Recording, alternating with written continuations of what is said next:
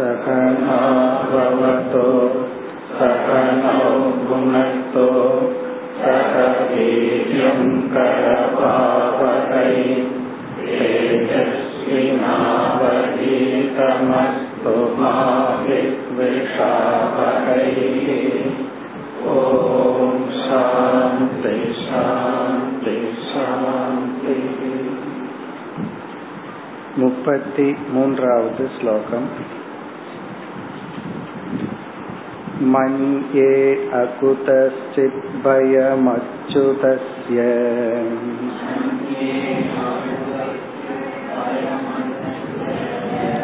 पादाम्बुजोपासनमत्र नित्यम्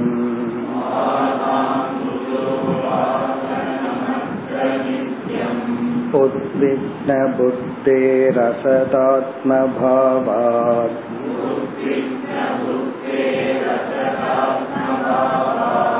विश्वात्मना यत्र निवर्तते धीः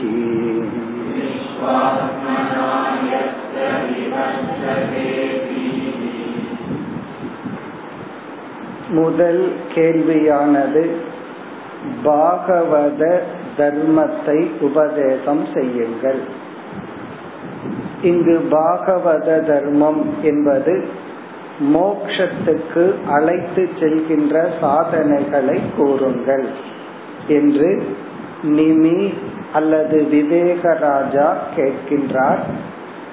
ஒன்பது யோகிகள் அப்பொழுது அங்கு இருக்கின்றார்கள். அதில் கவி என்கின்ற யோகி முன்வந்து அதற்கான பதிலை கொடுக்கின்றார். முதல் ஸ்லோகத்தை பார்த்து முடித்தோம். இதனுடைய சாராம்சம் கவி என்ற யோகியினுடைய பதில் நாம் செய்கின்ற அனைத்து சாதனைகளையும் கர்ம என்ற தலைப்பிலும் இனி ஒரு சில சாதனைகளில் ஞானம் என்ற தலைப்பிலும் பிரித்து நம்மை தூய்மைப்படுத்த நம்மை தகுதிப்படுத்த விதவிதமான கர்ம ரூபமான சாதனைகளை மேற்கொண்டு ஞானத்தை அடைய விசாரம் என்ற ஞான ரூபமான சாதனைகளை மேற்கொள்ள வேண்டும்.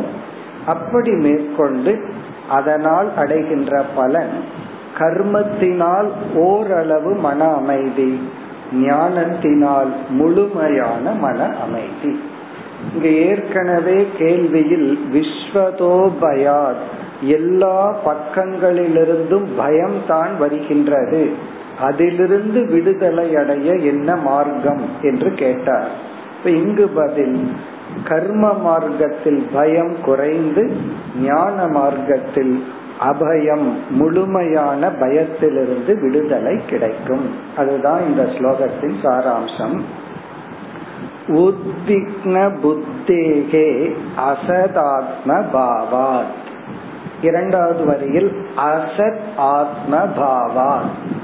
பொய்யாக இருக்கின்ற இந்த உடலை நான் என்று நினைப்பதனால் அசத் ஆத்மா என்று சொல்வது இங்கு சரீரம் இந்த உடலை எப்படிப்பட்ட உடல் அசத்தாக இருக்கின்ற நித்யாவாக இருக்கின்ற இந்த சரீரத்தை மூன்று சரீரத்தை நான் என்று நினைப்பதனால் உத்விக்ன புத்தேகே. நம்முடைய புத்தியானது சஞ்சலப்பட்டு சம்சாரம் என்ற அனுபவத்தை அனுபவிக்கின்றது. என்ன ஒரு பொய்ய நான் எடுக்கும் பொழுது அதனுடைய விளைவாக அந்த பொய்யினுடைய தர்மம் எனக்கு ஏற்பட்டு நான் சம்சாரத்தில் வீழ்கின்றேன். இதை கூறி பிறகு மண்யே என்று அந்த ரிஷி அந்த யோகி கூறுகின்றார் நான் இவ்விதம் கருதுகின்றேன். பாதாம்புஜ உபாசனம் அற்ற நித்தியம் அச்சுதசிய இறைவனுடைய பாதத்தை தியானிப்பது முதல் சாதனை. இந்த உபாசனை தியானம் பக்தி கர்மயோகம் எல்லாம் ஃபர்ஸ்ட் லெவல் அதனுடைய பலன் அகுச்ச அகுதச்சித் பயம் பயமானது குறைகின்றது. அதாவது வந்து சம்சாரத்தினுடைய வேகமானது குறைகின்றது. நம்ம கீதையிலையும் பார்த்தோம். சம்சாரம் என்கின்ற ஆலமரத்தை நீக்க வேண்டும் என்றால் முதல்ல கிளைகளை எல்லாம் வெட்டி அதை பலகீனப்படுத்துகின்றோம். அசங்க சஸ்திரேன. அசங்கம்ங்கிற சஸ்திரத்தினால சம்சாரத்தை பலகீனப்படுத்தி பிறகு வேரோடு சாய்ப்பது போல இங்கு வந்து உபாசனை தியானம் பக்தி கர்மயோகம் இது போன்ற சாதனைகள் மூலமாக சம்சாரத்தை பலகீனப்படுத்தி பிறகு கடைசி பகுதி எத்திர எந்த ஞான யோகத்தின் மூலமாக பீஹி நிவர்த்ததே விஸ்வாத்மனா பயமானது முற்றிலும் நீக்கப்படுகிறதோ அது ஞான யோகம். சோ அதனால் பயம் அதனால்னா ஞான யோகத்தினால் முழுமையாக பயமானது நீக்கப்படுகிறது. அதாவது மரணம் அப்படிங்கிறது மாற்ற முடியாத ஒன்று. ஒருத்த மரணத்தை கண்டு பயந்து கொண்டால் அப்ப நம்ம வந்து அந்த பயத்தை நீக்கிறது ரெண்டு ஸ்டேஜ்ல நீக்கிறோம். எப்படி நீக்கிறோம்? இப்ப உனக்கு வராது தைரியமா இருன்னு சொல்லிடுறோம் இந்த மெடிக்கல் ரிப்போர்ட்டை பார்த்த சில பேர்த்துக்கு சில பேர்த்துக்கு பிளட் டெஸ்ட் கொடுக்கறதுக்கே ஒரு பயம். என்னமோ இருக்குமோ? ரொம்ப பேர் அப்படித்தான். டெஸ்ட் பண்ணா ஏதாவது ஆயிருக்கும் வருஷத்துக்கு ஒருக்கா மாஸ்டர் டெஸ்ட் பண்ணணும்னு சொல்றாங்களே மாஸ்டர் செக்அப் பண்ணணும் அதெல்லாம் பண்ண மாட்டேன். ஏதாவது டாக்டர் சொல்லிட்டா. அப்ப இவங்களுக்கு ஏதாவது இருந்துருமோன்னு பயம். ஒண்ணுமே தெரியலன்னா பயம் இல்லாம இருக்கலாம் இல்ல. அது ஒரு ஸ்டேஜ் அப்ப டாக்டர் சொல்றாரு எல்லாம் ஒண்ணும் ஆகாது நல்லா இருப்பீங்க. எவ்வளவு நாள்னா அது சொல்ல மாட்டார். இல்ல கொஞ்ச நாளைக்கு நல்லா இருப்பீர்கள். அப்ப இந்த இடத்துல என்ன ஆகுதுன்னா தற்காலிகமான பயமானது குறைகின்றது. பிறகு திடீர்னு மரணத்தை நினைச்சோம் அப்படின்னா மறுபடியும் பயம் வரும். இப்ப மரணம் நாளைக்கே வரும் அல்லது மரணத்தினுடைய பயம் முழுமையாக செல்ல வேண்டுமானால் எது மரணம் அடைகிறதோ அந்த இடத்தில் நான் இருக்க கூடாது இந்த சரீரம் மரணம் அடைகிறது அழிவை அடைகிறது நோயை அடைகிறது அங்க நான்கிற புத்தி இல்லை என்றால் இப்ப அந்த மரணம் என்னை ஒன்றும் செய்யாது. அதான் விஸ்வாத்மனா என்றால் இந்த மரண பயத்தை கொஞ்சம் போஸ்ட்போன் பண்ணி வைக்கிறது ஃபர்ஸ்ட் ஸ்டேஜ் மரண பயத்தையே நீக்குவது ஞானத்தினால். என்று அனைத்து பாகவத தர்மங்களையும் கர்ம ஞான என்று பிரித்து இங்கு கூறினார். இனி இவருடைய பதில் இதுதான் வரப்போகின்றது. சில கருத்துக்களை எல்லாம் சொல்லி இந்த இரண்டனுடைய சாராம்சத்தை தான் சொல்ல போறார். இந்த முப்பத்தி மூன்றாவது ஸ்லோகத்தில் ஆரம்பித்து நாற்பத்தி மூன்றாவது ஸ்லோகம் வரை முதல் கேள்வி அதற்கான பதில் அதாவது பாகவத தர்மம். இது சாமான்யமான கொஸ்டின் இப்ப சில பேர் வந்து நம்ம இடத்துல ஸ்பெசிபிக்கா கேள்வி கேட்பார்கள். சில பேர் வந்து ஆன்மீகம்னா என்னன்னு கேட்டுருவார். அதுக்கு என்ன பதில் சொல்றது? இது சாதா சாமான்யமான கேள்வி. அதற்கு மிக தெளிவாக சுருக்கமாக பதில் கூற ஆரம்பிக்கின்றார். இனி முப்பத்தி நான்காவது அடுத்த ஸ்லோகம். ये वै भगवता प्रोक्ता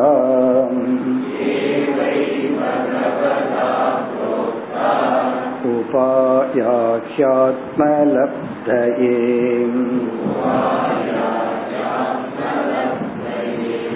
अञ्च पुंसामविदुषाम्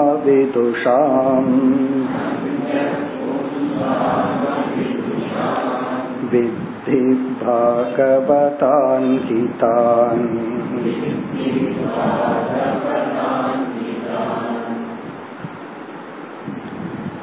இந்த ஸ்லோகத்தில் இதுதான் பாகவத தர்மம் அல்லது இவைதான் சாதனைகள் என்று அந்த சாதனையை குறிப்பிடுவதற்கு பதிலாக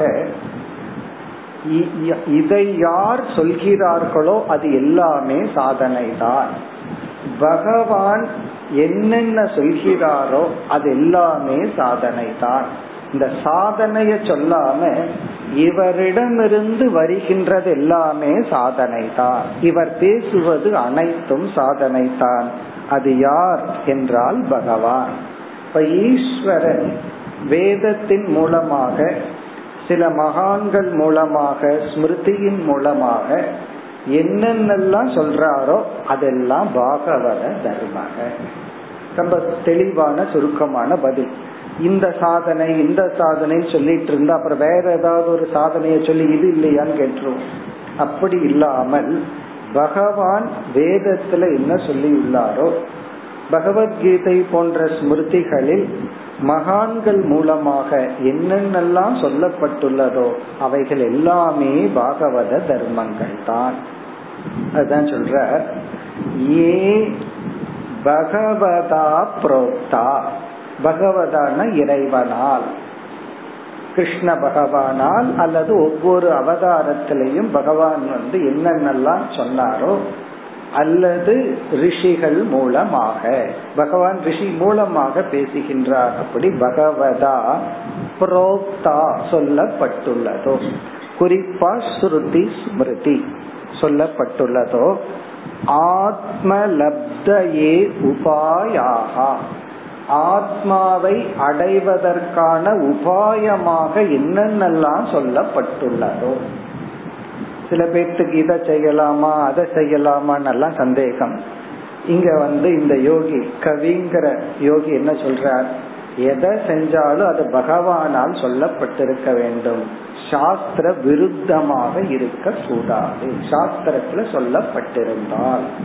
ஆத்ம லப்தையின ஆத்மாவை அடைவதற்கு உபாயாக உபாயமாக புரோக்தா சொல்லப்பட்டுள்ளதோ யாருக்கு இது சொல்லப்பட்டுள்ளது? ஞானிகளுக்கல்ல.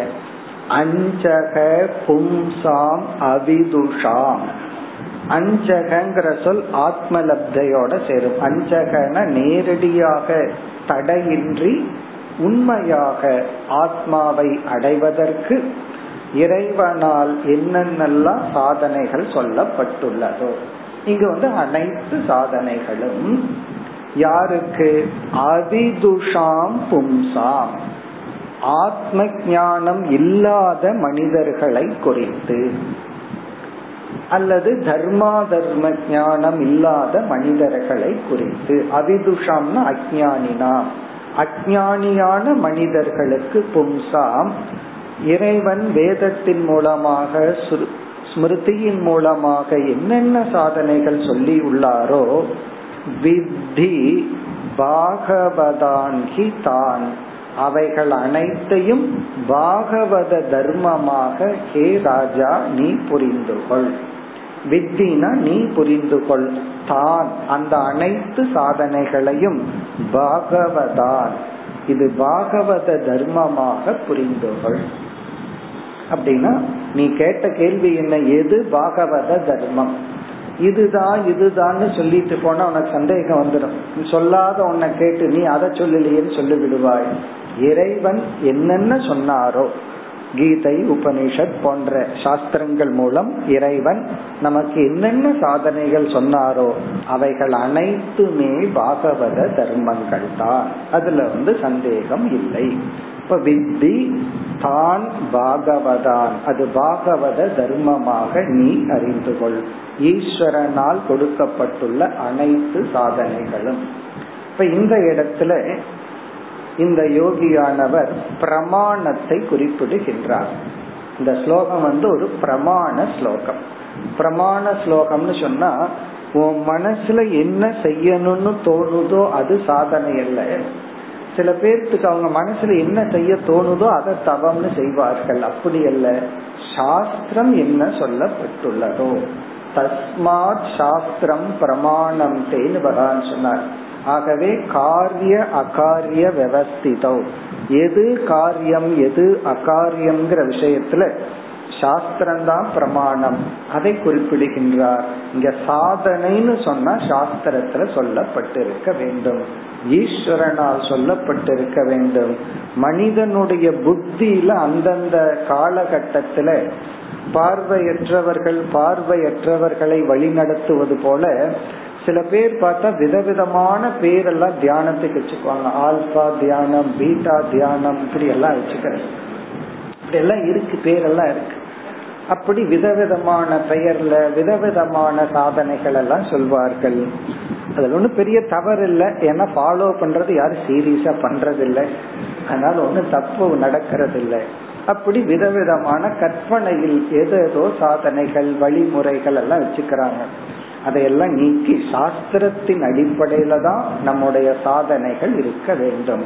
அப்படி இது ஒரு பிரமாண ஸ்லோகமாக இந்த ரிஷி குறிப்பிடுகின்றார் இனி அடுத்த ஸ்லோகத்துல வந்து இந்த சாதனையில நமக்கு ஸ்ரத்தை வேண்டும் என்று ஸ்ரத்தையை வலியுறுத்தி பேசுகின்றார் அடுத்து முப்பத்தி ஐந்தாவது ஸ்லோகம்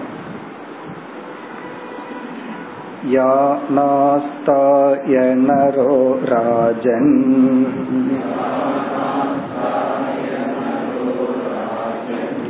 न प्रमाद्येत कर्हिचित्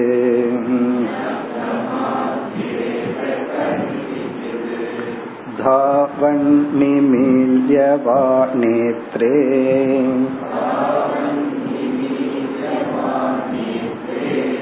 न स्खलेत् न पतेतिह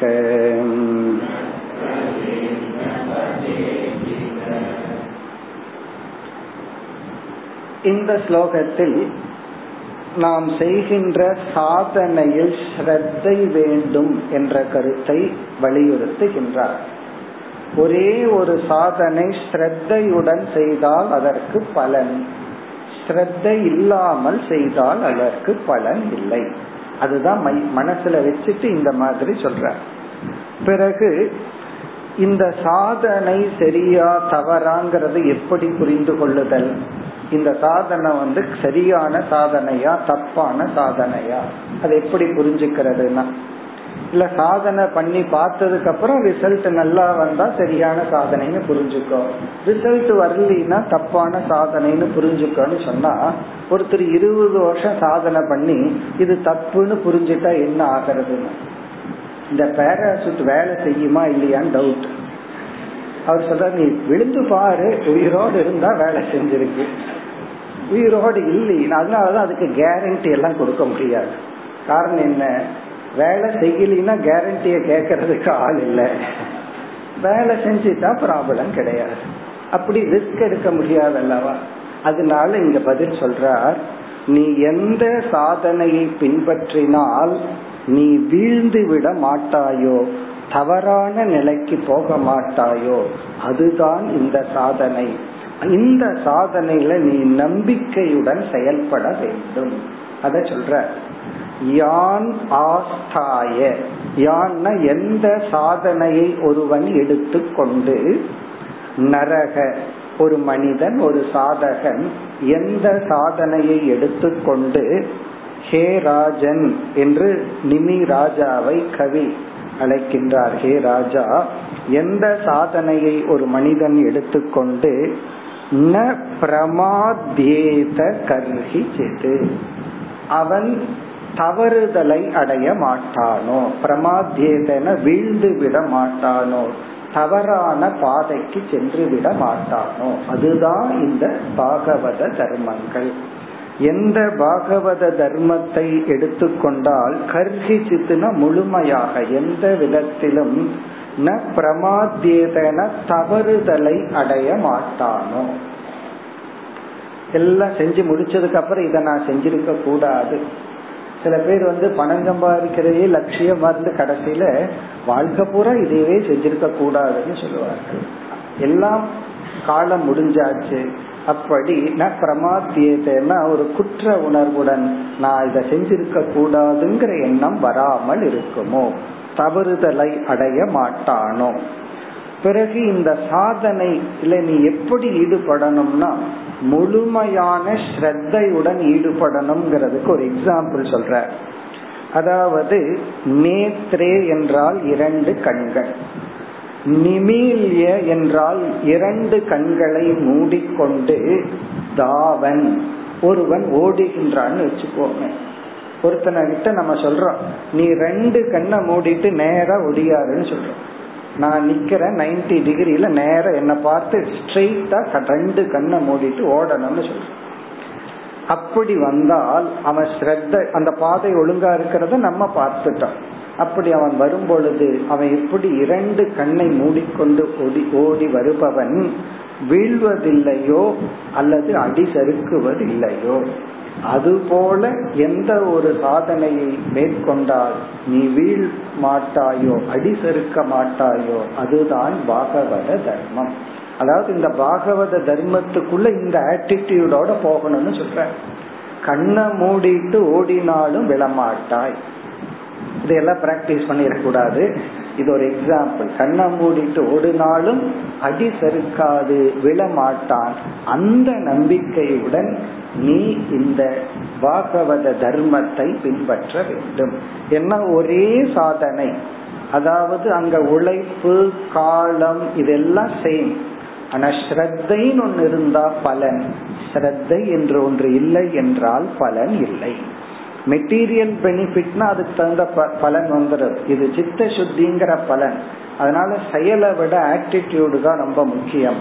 அதனால ஸ்ரத்தையை வலியுறுத்தி கூறுகின்றார் தாவன் மிலி நிமீல்ய வா ஓடுகின்றான் நேத்ரே நிமீல்ய. இரண்டு கண்களை மூடிக்கொண்டு ந கலே ந பதேத்திக. ந பதேத்துனா கீழே விழுக மாட்டான். ந கலேத்துனா வழுக்கி விழ மாட்டான். அடி சறுக்க மாட்டான்.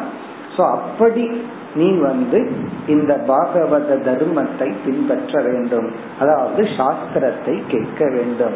தர்ம சாஸ்திரத்தையும் சரி ஞான சாஸ்திரத்தையும் சரி. நம்ம ஏன் இப்படி சொல்றோம்னா இப்ப பிசிக்ஸ் கெமிஸ்ட்ரி எல்லாம் நம்ம படிக்கும் பொழுது கிளாஸ்ல கேட்க கேட்டுட்டு இருக்கோம் எனி சப்ஜெக்ட் எக்ஸப்ட் தர்ம சாஸ்திரம் மோக்ஷ சாஸ்திரத்தை தவிர வேற எந்த சப்ஜெக்ட கேட்டாலும் அந்த டீச்சர் என்ன பாடம் நடத்துறாங்களோ அதற்கும் நம்ம அனுபவத்துக்கும் கான்ட்ரடிக்ஷனே இருக்க அது சொல்றதுக்கு நம்ம அனுபவத்துக்கு விரோதமே இருக்க காரணம் என்ன? பிசிக்ஸ்ல ஏதோ லா சொல்லிட்டு இருப்பார் அதை வேற ப்ரூவ் பண்ணி காட்டுவார் இப்படித்தான். கெமிஸ்ட்ரியில லா சொல்லி காட்டுவார் ப்ரூஃப் பண்ணி லேப்ல காட்டுவார். ஆனா வந்து இவன் தர்ம சாஸ்திரம் கேட்கலான்ட்டு வர்றான். இங்க வந்ததே நாலு பேர்த்துக்கிட்ட பொய் சொன்னதுனாலதான் வந்திருக்கவே முடியுது. இவர் வந்து வாய்மையே வெல்லும்னு ஆரம்பிக்கிறார். உண்மைதான் பேசணும்னு. அப்ப இவர் யோசிக்கிறார் நான் நாலு பொய் சொன்னதுனாலதான் இங்கேயே வர முடிஞ்சது. இங்க வந்து உண்மைதான் பேசணும்னு சொல்றாரு. அப்ப அனுபவத்துல ஒரு விரோதத்தை பாக்குறேன் நேர்மையா இருந்தா சந்தோஷமா இருப்பேன் அப்படின்னு சொல்றோம். நேர்மையா இல்லாததுனாலதான் பல இன்பங்கள் தற்காலிக இன்பங்கள் பொருள்களை எல்லாம் நம்ம வாங்க முடியும். அப்ப வந்து அனுபவத்துல தர்ம சாஸ்திரம் முரண்படுகின்றது. பிறகு அதே போல இந்த உலகம் வந்து அனுபவிக்கிறதுனால நித்தியம்ங்கிற புத்தி நமக்கு வருது. ஏன்னா ஒரு பொருள் இருக்கு. அப்படின்னு அதுக்கு இருத்தல்ங்கிற ஸ்டேட்டஸ் எப்ப கொடுப்போம்? அனுபவித்தால்.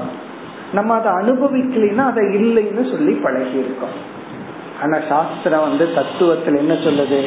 இந்த ஜெகத்து பொய் இருப்பதனால் அனுபவிப்பதனால் எந்த ஹேதுவை சொல்லி அனுபவிக்கிறதுனால இருக்குன்னு மைண்ட் ட்ரைனிங் ஆயிருக்கோ வேதாந்த சாஸ்திரத்துல அதே ஹேதுவை சொல்லி அதனால இல்லைன்னு சொல்லுது. அப்ப இவ்வளவு நாளா ட்ரைனிங் ஆன மைண்டுக்கு ஆப்போசிட்டா சாஸ்திரம் சொல்கிறது. அது தத்துவத்திலையும் சரி தர்ம விஷயத்திலும் சரி. அப்ப இத நம்ம புரிஞ்சுக்கணும் அப்படின்னா ஃபர்ஸ்ட் இதை நம்ம கேட்கணும். சில பேர் கேட்கும் போதே சொல்றாங்க? அப்படிங்கிற மைண்ட் வந்துடும் ஏதோ கேட்கறதுக்கு நல்லா இருக்கு அவ்வளவுதான். பிராக்டிக்கலி அப்ளை ஆகாது. அப்படி ஒரு மைண்ட் நமக்கு செட் ஆயிருது அதனாலதான் இங்க வந்து அந்த யோகியானவர் ஸ்ரத்தையினுடைய முக்கியத்துவத்தை கொடுக்கின்றார். இப்ப தர்ம சாஸ்திரத்துல இப்ப உதாரணமா உண்மை விஷயத்திலேயே அந்த உண்மையே பல தரப்புல இருக்கு. தர்மத்தை புரிஞ்சுக்கிறதுல நம்ம தவறு பண்ணி இருக்கிறோம் தத்துவத்தை புரிஞ்சுக்கிறது அவ்வளவு சுலபம் அல்ல அப்ப நமக்கு ஸ்ரத்தை தேவை. தர்ம சாஸ்திரத்தை புரிஞ்சுக்க வேண்டும் என்றாலும் ஸ்ரத்த வேண்டும். மோக்ஷ சாஸ்திரம் தத்துவ சாஸ்திரத்தை புரிஞ்சுக்கணும்னாலும் ஸ்ரத்தை தேவை. இவ்விதம் இந்த இரண்டு ஸ்லோகங்களில் அவர் இந்த பாகவத தர்மத்தினுடைய பிரமாணத்தையும் பாகவத தர்மத்துல ஸ்ரத்த இருக்க வேண்டும் என்று கூறி இனி வந்து பாகவத தர்மத்தை சுருக்கமாக கூறுகின்றார். இந்த யோகிகள் எல்லாம் வெல் ட்ரெயின்டு டீச்சர்ஸ் நம்ம ஏற்கனவே பார்த்தோம். ஆத்ம வித்யா விசாரதாகான்னு பார்த்தோம். இந்த ஒன்பது யோகிகளும் ஆத்ம ஞானத்தை எடுத்து உபதேசிப்பதில் தேர்ச்சி பெற்றவர்கள் சொல்லி அதனால அதை நம்ம பார்க்கிறோம். ஒவ்வொருவரும் கேட்ட கேள்விக்கு சுருக்கமாக தெளிவாக பதில் கூறிக்கொண்டு வருகின்றார். இனி அடுத்த சில ஸ்லோகங்களில் வரிசையாக சாதனையை ரெண்டா பிரிச்சார். கர்ம ஞானம் விசாரம் அல்லது கர்மயோகம். அந்த சாதனைகளை வரிசையாக கூறுகின்றார்.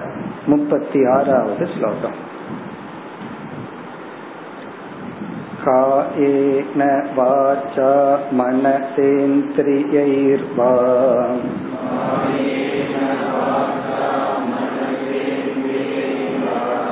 बुद्ध्यात्मना वा अनुसृतस्वभावान्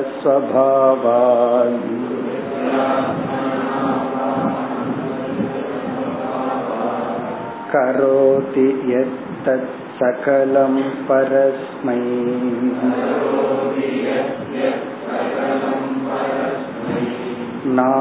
नारायणेति समर्पयेतत्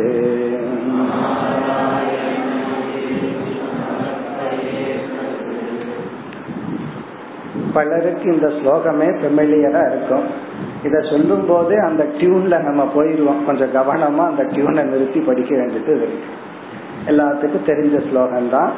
இங்கு வந்து கர்ம யோகத்தினுடைய சாராம்சத்தை குறிப்பிடுகின்றார்.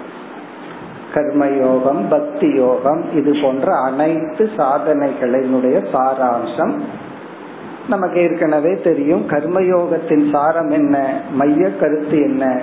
நம்முடைய செயல்கள் அனைத்தும் ஈஸ்வரனுக்கு அர்ப்பணம் செய்தல். நம்மிடம் உருவாகின்ற அனைத்து செயல்களையும் பகவானுக்கு அர்ப்பணம் செய்தல். அப்ப பகவானுக்காக என்ற புத்தியில் நம்முடைய கடமைகளை செய்தல். இப்ப இவருக்காக செய்யற அப்படின்னு ஒரு வரும் பொழுது அவரு மேல நமக்கு பிரியம் இருந்தா சந்தோஷமா செய்வோம். இப்ப நம்ம வீட்டுல வந்து ஒரு பையனை கூப்பிட்டு உன் ஃப்ரெண்ட சினிமாவுக்கு கூட்டிட்டு போன்னு சொல்ற. அந்த ஃப்ரெண்டு பிடிச்ச ஃப்ரெண்டு வேற. உடனே எவ்வளவு சந்தோஷமா அந்த பையன் செய்வான். அதே இது வீட்டுல வயசான ஒருத்தரை கூப்பிட்டு நீ அவங்களுக்கு வந்து இங்க ஏதோ பக்கத்துல வந்து ஔவையார் படம் போட்டிருக்கு கூட்டிட்டு போன்னு சொல்றாங்க வச்சுக்கோங்க. இவனுக்கு எப்படி இருக்கும்? அப்படி பிடிச்சவங்களுக்கு செய்யறதுல ஒரு மகிழ்ச்சி இருக்கும். ஏதோ ஒரு காரணத்துல அவங்க நம்ம இரிட்டேட் பண்ணி நம்ம பிடிக்காத ஒருத்தருக்கு செய்யறதுல அந்த ஆர்வம் வராது. அதனாலதான் இப்ப வயதான யாருக்காவது வீட்டுல பணிவிடை செய்யும் பொழுது அவங்களும் யாரு செய்யறாங்களோ அவங்க மேலதான் கோபப்படுவார்கள். எங்காவது இருக்கிறவங்கள புகழ்ந்துட்டு வீட்டில் இருக்கிறவங்கள திட்டிக் கொண்டு இருப்பார்கள். அப்ப மனசுல வந்து ஒரு பிளாக் வந்துடும் இவங்களுக்கா செய்யணும்? செய்யாத அவங்கள புகழ்ந்துட்டு நம்மையே இகழ்ந்துட்டு இருக்கிறார்களே. அப்போ அந்த சேவைக்கு தடையா வர்றது என்னன்னா நான் உனக்கு செய்கிறேங்கிற புத்தி ஈஸ்வரன் இந்த இவர்களுக்கு செய்கின்ற கடமையை சூழ்நிலையை எனக்கு கொடுத்துள்ளார். நான் உங்களுக்கு செய்யவில்லை பகவானுக்கு செய்கிறேன். பகவான் பிராரப்த கர்மத்துல இந்த இடத்துல என்னைய வச்சிருக்கார். ஆகவே நான் செய்யறதனுடைய பலனை நீங்க ரெகனைஸ் பண்றீங்களோ இல்லையோ பகவான் ரெகனைஸ் பண்ணுவார். உங்களுக்கு புரியுதோ இல்லையோ மற்றவர்களுக்கு புரியும்.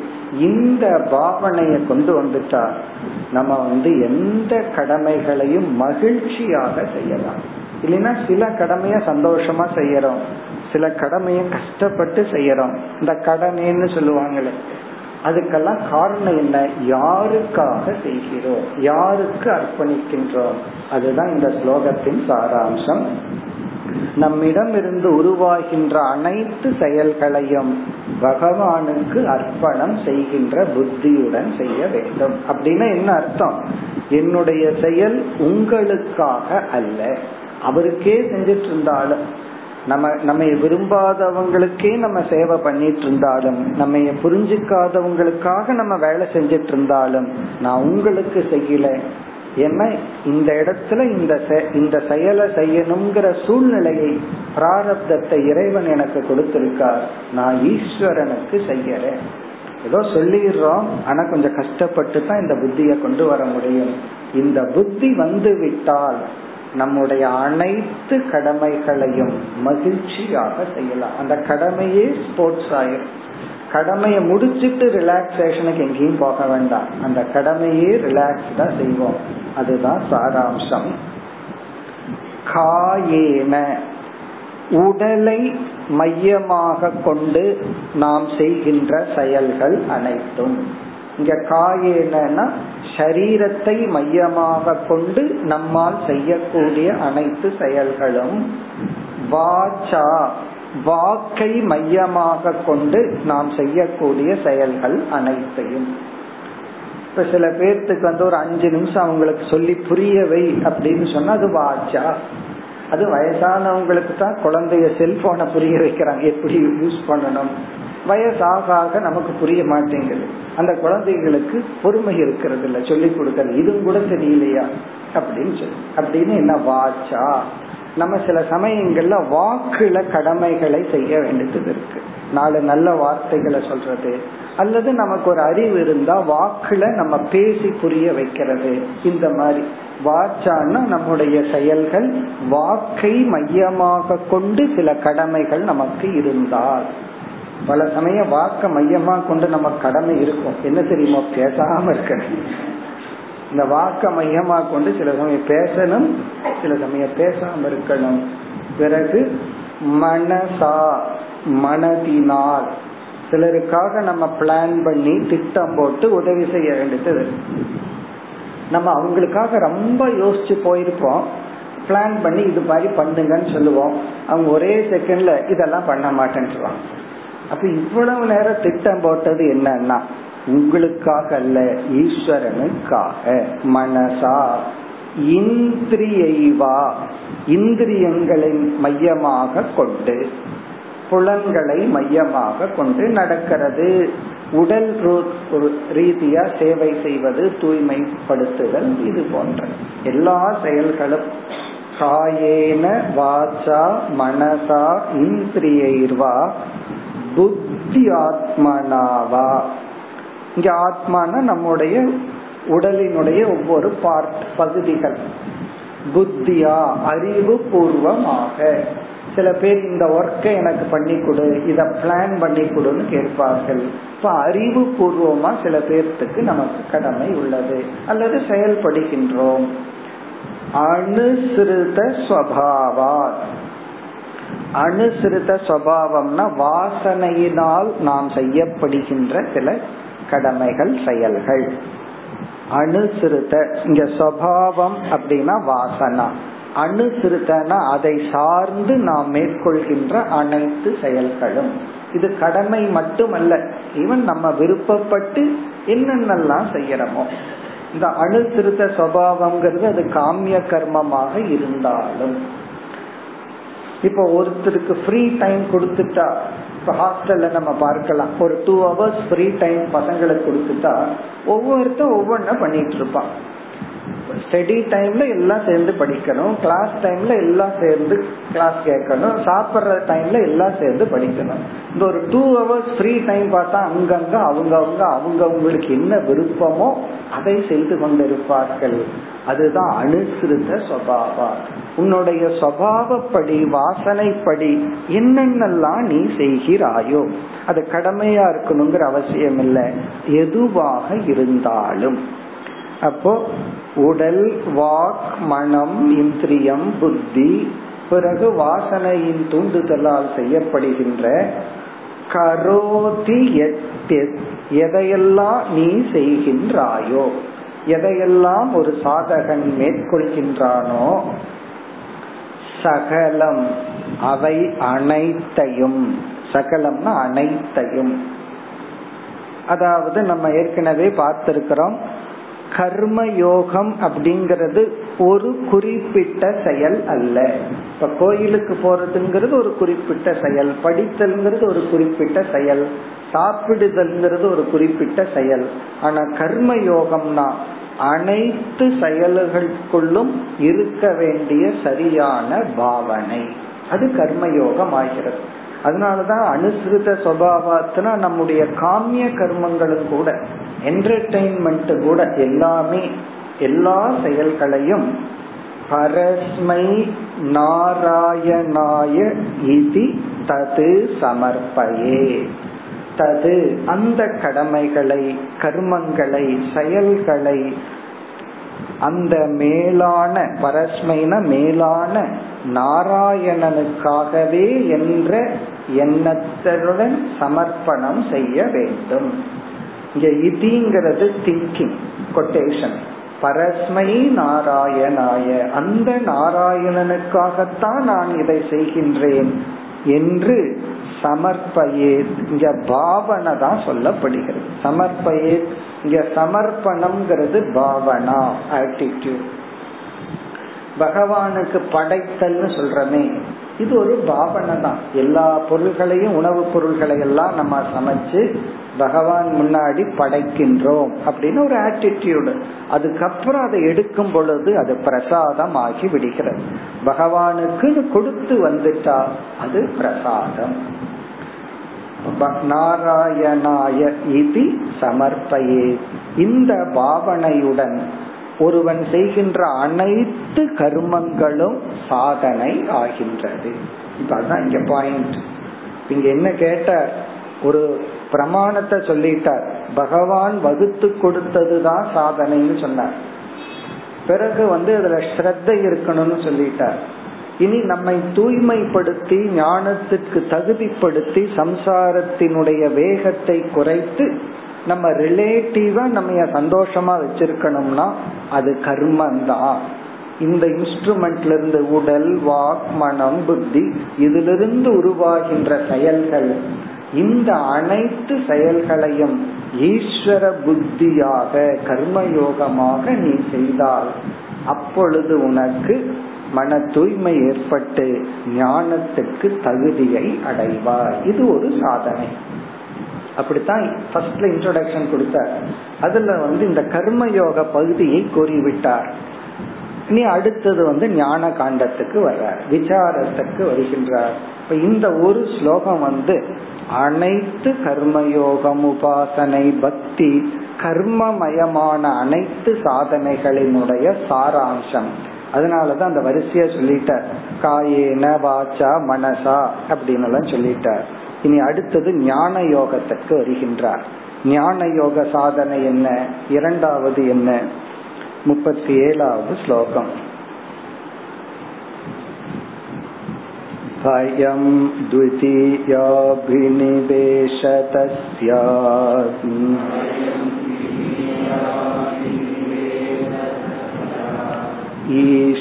ईशातपेतस्य विपर्ययो स्मृतिः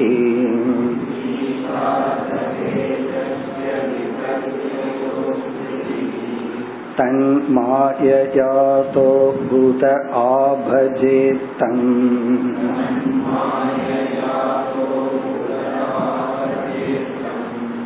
भक्त्या एक गुरुदेवतात्मा।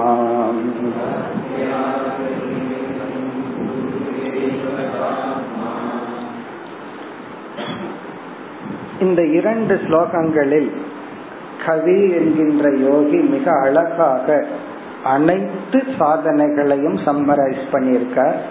சென்ற ஸ்லோகத்தில் காயேன வாச்சா எல்லா கர்ம ரூபமான சாதனைகளினுடைய சாராம்சம்.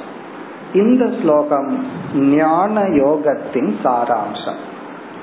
இந்த ஞான யோகம்னு சொல்லி நம்ம சிரவணம் மனநம் நிதித்தியாசனம் எல்லாம் படிச்சிருக்கிறோமே அந்த ஞான யோகத்தை ஒரே ஸ்லோகத்துல அழகா சொல்கின்றார். இது வந்து ஞான யோக சாராம்சம் சென்ற ஸ்லோகம் வந்து கர்ம யோகத்தின் சாராம்சம்.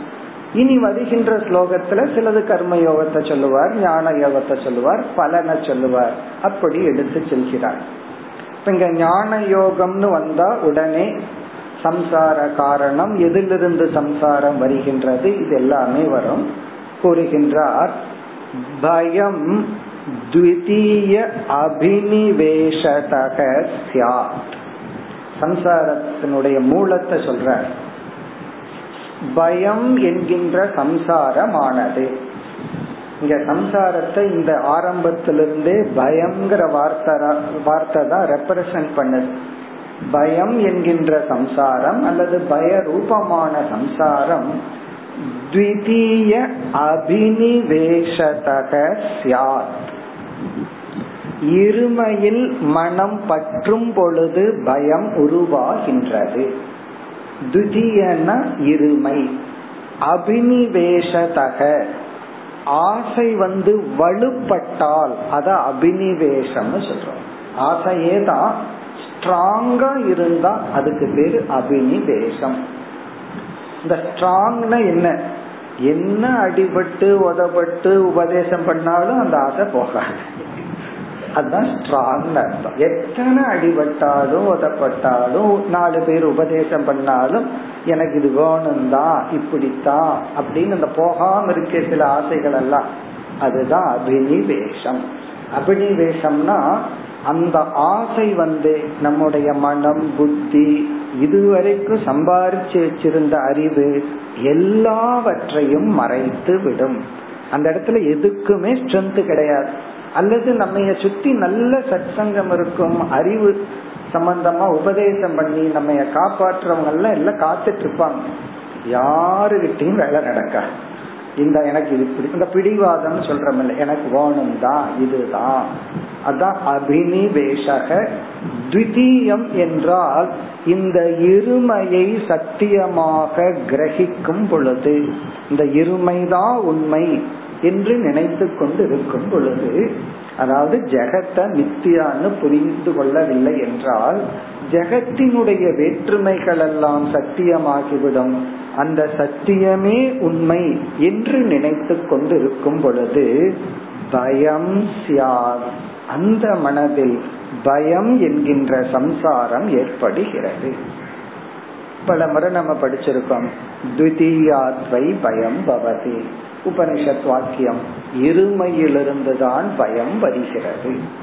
இன்னும் கொஞ்சம் அடுத்த ஸ்டெப்ல சொல்லணும்னா இருமையிலிருந்து பயம் வரவில்லை. காரணம் இருமையே இல்லையே. இருமை என்ற எண்ணத்திலிருந்து பயம் வருகிறது. அதனாலதான் வீட்டில் இருக்கும்போது திருடன் வந்திருக்க மாட்டான். ஏதோ சத்தத்தை கேட்டு ஏதோ ஒரு ஷேடோ மூவ் பண்ணும் பொழுது திருடன்னு நினைச்சிட்டதுனாலயே பயம் வந்துடும் நிஜமான திருடன் வந்தாலும் கூட அவ்வளவு பயம் வந்திருக்காது. அல்லது பேயின்னு வேற ஒரு படத்தை பார்த்துட்டு போய் படுத்திருக்கோம்னு வச்சுக்கோமே. அந்த பேய் வந்துட்ட மாதிரி நினைச்சோம்னா போதும். பேய் அங்க வர வேண்டாம். பேய் நினைச்சோம்னா அந்த டிவியில இருந்தே பேய் வர்ற மாதிரி ஒரு தெரியும். அப்ப என்னன்னா பயம். அப்போ த்விதீய சிந்தனார். துதியங்கிற எண்ணத்திலிருந்து ஒருவனுக்கு பயம் வருகின்றது. அதனாலதான் இந்த உலகத்திலிருந்து மோட்சத்தை அடையணும்னா உலக இருமைகளை நீக்க வேண்டிய அவசியம் இல்லை இந்த உலகத்தில் இருக்கிற இருமை அப்படியே இருக்கலாம். மனசுக்குள் இருக்கிற இருமையை நீக்கினால் போதும். மனதில் இருக்கிற துவைத புத்தியை நீக்கினால் போதும். இந்த வெளியே இருக்கிற இருமை இருந்துட்டே இருக்கலாம். அதுதான் இங்க ஞான யோகம்னு வந்த உடனே ஹையஸ்டுக்கு போயிட்டார். த்விதீய அபினிவேஷதக பயம் சியாத் ரொம்ப அழகான ஸ்ட்ராங்கான வார்த்தை சொல்லியிருக்கார். இருமையில் மனம் பிடித்துள்ள அபினிவேஷத்தினால் இந்த பைத்தியகாரத்தனமா உன்னை பிடிச்சிட்டு இருக்கிறமே அதனாலதான் பயம் சம்சாரம் வருகின்றது. பிறகு ஈஷாத் அபேதஸ்ய. ஈஷாத் அபேதஸ்ய. இங்க ஈஷாத் அப்படின்னா ஈஸ்வரனிடமிருந்து அபேதஸ்ய என்றால் அந்த ஈஸ்வரனை உணராத பொழுது. அபேதம்னா அந்த பகவான மைண்டிலிருந்து நம்ம நீக்கி விட்டால் ஈஸ்வர புத்தி வரவில்லை என்றால் ஈஸ்வரன்கிற புத்தி நமக்குள் இல்லை என்றால் ஈஷாத் அபேதஸ்யங்கிறது அழகான வார்த்தை. இதனுடைய பொருள் மனசுக்குள்ள இறைவன் என்ற புத்தி இல்லை என்றால். அபேதசன போய்விட்டதுன்னு அர்த்தம். ஈஷாத்ன ஈஸ்வர புத்தி மனசிலிருந்து சென்று விட்டால். இந்த உலகத்தை பார்க்கும்போது உலகம் என்று பார்த்து கொண்டிருந்தால். சிருஷ்டி வேற்றுமை என்று பார்த்து கொண்டிருந்தால். என்னென்ன ஏற்படுமா? விபர்யக அஸ்மிருதிகி சியாத் அந்த சியாத் எடுத்து இங்கேயும் போட்டுக்கணும் அஸ்மிருதிகி அஸ்மிருதிகினா அஜானத்தின் தொடர்ச்சி. அஸ்மிருதிகினா நீ எப்படி ஆத்மாவை தெரியாம இருந்தையோ அந்த தெரியாமல் இருப்பது இருந்து கொண்டே இருக்கும். அஸ்மிருதிகினா உனக்கு அந்த அறிவே வராது. ஸ்மிருதி வராது. இங்க ஸ்மிருதினா ஞானம் அஸ்மிருதினா ஞானம். அஜானம் வரும்னு சொல்ல முடியாது. ஏன்னா ஏற்கனவே இவர்கிட்ட இருக்கு. இல்லாதது தானே வரணும். அப்ப அஜானத்தின் தொடர்ச்சி அது அப்படியே கண்டினியூ ஆகும். அது நீங்கிறதுக்கு வாய்ப்பே இல்லாம போகும் அப்படின்னு சொல்ற இப்ப அஸ்மிருதிகி சியாத் பிறகு விபர்யக விபர்யக என்றால் அத்தியாசம். அத்தியாசத்தை நீ செய்வாய். கயிற்றுல பாம்ப பார்க்கறது போல பகவானுடைய இந்த சிருஷ்டியில் உன்னுடைய ஒரு சிருஷ்டியை நீ உருவாக்குவாய். ஈஸ்வர சிருஷ்டியில ஜீவ சிருஷ்டி ஒன்று தோன்றும். அதெல்லாம் ஞாபகம் இருக்கணும். ஈஸ்வர சிருஷ்டி ஜீவ சிருஷ்டி நம்ம உபநிஷத்துல படிச்சிருக்கோம். அதாவது பகவான் படைச்ச இந்த உலகத்தை பகவான்னு பார்த்தா அது ஈஸ்வர சிருஷ்டி. ஏன்னா பகவான் வந்து இந்த உலகத்தை பார்க்கும் பொழுது எப்படி பார்ப்பார்? என்னுடைய உடல் அப்படின்னு பார்ப்பார். நானே தான் இந்த உலகம்னு பார்ப்பார். நாம நம்ம உடலை பார்க்கும் பொழுது கை கால் விரல்கள் எப்படி பார்க்கிறோம்? இது நான்கிற புத்தி இருக்கு. இது வெஷ்டியில. சமஷ்டியா ஈஸ்வரன் இந்த உலகத்தை பார்க்கும் பொழுது குறிப்பா விராட் இந்த உலகத்தை எப்படி பார்ப்பார்? அனைத்து ஸ்தூல உடல்களும் என்னுடைய உடல்னு பார்ப்பார். இந்த ஸ்தூல பஞ்சபூதங்கள் என்னுடைய உடல்னு பார்ப்பார். ஹிரண்ய கர்ப்பன் எப்படி பார்ப்பார்? அனைத்து மனங்களும் என்னுடைய மனம்னு பார்ப்பார். அப்ப நமக்குள்ள என்ன ஞானம் இருக்கோ அது பகவான் சொல்லுவார் அது என்னுடைய ஞானம்னு சொல்லுவார் அப்படி அனைவருடைய ஞானமும் என்னுடைய ஞானம்னு பார்ப்பார். உடனே நம்ம விபரீதமான புத்தி என்னன்னு யோசிக்கும். அப்ப நம்ம அனைத்தினுடைய அஜானமும் பகவானுடைய அஜானமானா அது மட்டும் பகவான் அவங்க அவங்களுடைய அகங்காரத்துக்கு கொடுத்துருவாரு. அதெல்லாம் உன்னுடைய அகங்காரத்தை சார்ந்தது. அனைத்து சூக்ம சரீரத்தில் இருக்கிற சம்சாரம் அது உன்னை உணராததனுடைய விளைவு. இரண்ய கர்ப்பனுக்கு நான் யாருன்னு தெரிஞ்சிட்டு அனைத்து சூக்ம சரீரங்களை தன்னுடையதா பார்ப்பார். இப்ப இந்த இடத்துல ஈஷாத் அபேதஸ்யனா நம்முடைய புத்தியிலிருந்து பகவான் நீங்கி விட்டால் இந்த உல பகவான் படைத்த இந்த உலகத்தில் நாம் நம்முடைய ராகத்வேஷத்தின் அடிப்படையில் உலகத்தை பிரித்து வைப்போம். உலகத்தின் மீது இனி ஒரு உலகத்தை நாம் உருவாக்குவோம். அது உடல் ரீதியா விருப்பு வெறுப்பு ரீதியா உருவாக்கும்.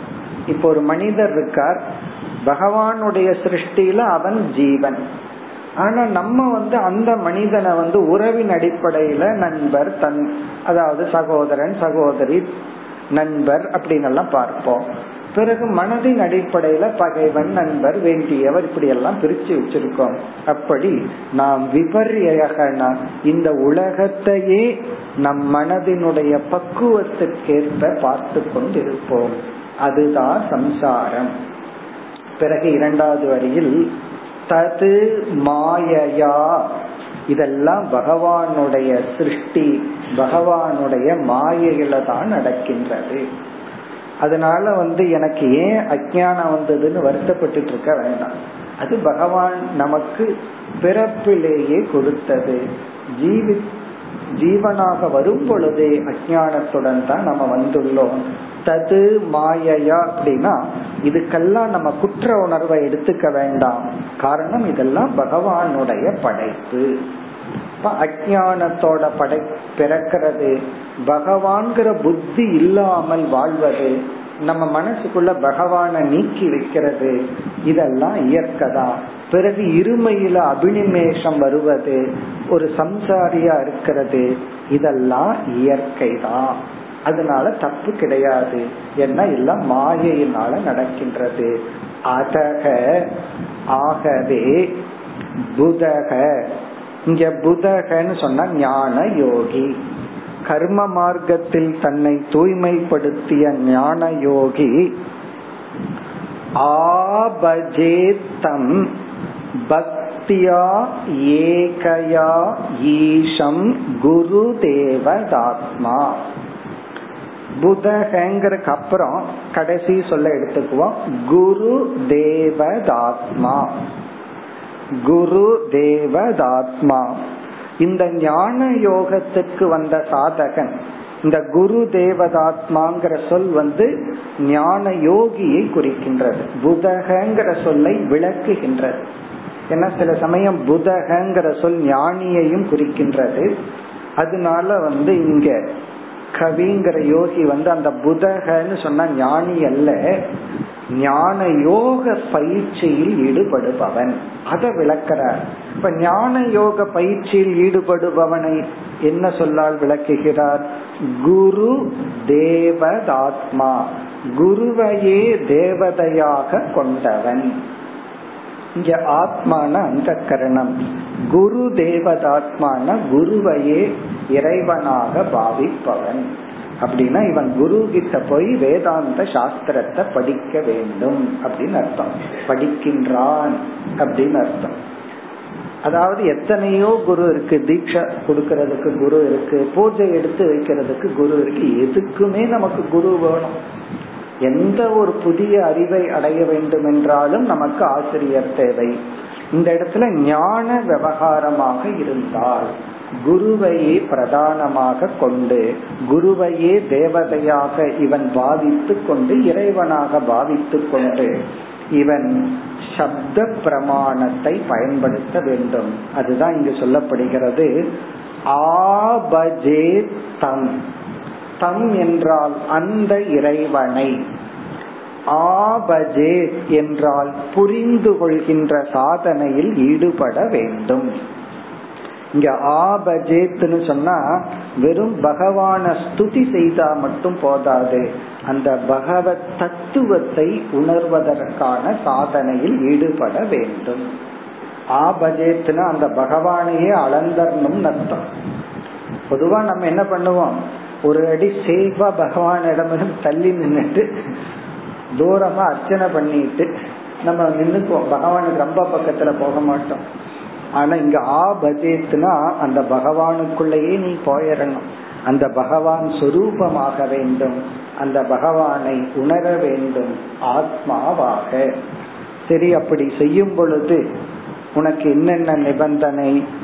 பக்தியா ஏகயா ஈஷம். ஏகயா பக்தியா. இங்க ஏகயா பக்தியா என்றால் முமுட்சுவினுடைய பக்தி கூறப்படுகின்றது. நம்ம கீதையில பார்த்திருக்கோம் ஆர்த்தோ ஜிக்யாசு ரத்தார்த்தினெல்லாம். அப்படி பிளவுபடாத பக்தியுடன் ஏகையா பக்தியா? ஏகையா பக்தியானா உன்னுடைய பக்தி பகவானிடத்தில் மட்டும். இப்ப வேற பொருளுக்காக ஈஸ்வரனை வழிபடாமல் காமியமாக இல்லாமல் வேற எதுவும் இலக்காக இல்லாமல் இப்ப நம்ம பகவான் கிட்ட போய் பகவானை தவிர வேறு ஏதாவது ஒரு இலக்கு இருந்தால் பிறகு என்ன ஆயிரும் பகவான் மீன்ஸ் ஆயிருவார் அந்த இலக்கு தான் லட்சியமாகும் கோல் ஆகும் இங்க ஏகையா பக்தியா என்றால் உன்னுடைய லட்சியமும் நீ யாரிடம் அந்த லட்சியத்துக்காக செல்கிறாயோ அந்த பகவானும் ஏகம். அப்படி பிளவுபடாத பக்தியுடன் ஈஷம் அந்த ஈஸ்வரனை ஆ தம் ஈசம் ஆபஜேத் அந்த ஈஸ்வரனை அடையும் வரை ஆபஜேத்னா அவரை அடையும் வரை அவரை நீ உணரும் வரை குரு தேவதாத்மா குருவையே ஈஸ்வரனாக பாவித்து புதக ஆபஜே இந்த ஞான யானவன் அல்லது ஞான யோகத்தில் இந்த சாதகன் ஈடுபட வேண்டும். இவ்விதம் இந்த இரண்டு ஸ்லோகங்கள் முழு வேதத்தினுடைய அல்லது வேதாந்தத்தினுடைய சாராம்சமான ஸ்லோகங்கள். இப்ப சென்ற ஸ்லோகத்துல உன்னிடமிருந்து வருகின்ற அனைத்து செயல்களையும் பகவானுக்கு அர்ப்பணம் செய்கின்ற சாதனையில் ஈடுபடு. அது வந்து கர்மயோகம் தியானம் உபாசனை என்று கர்ம ரூபமான சாதனைகள். இந்த ஸ்லோகத்துல விசார ரூபமான சாதனை குருவை பிரதானமாக கொண்டு நீ சாஸ்திரத்தை கேட்டு அந்த ஈஸ்வரனை அடைய வேண்டும். முதல் வரியில சம்சாரத்துக்கு லட்சணம் கொடுக்கிறார். அப்படி இல்லை என்றால் இருமையில் அபினிவேசம் ஏற்படும். அதிலிருந்து வர்றதுதான் பயம் சம்சாரம்.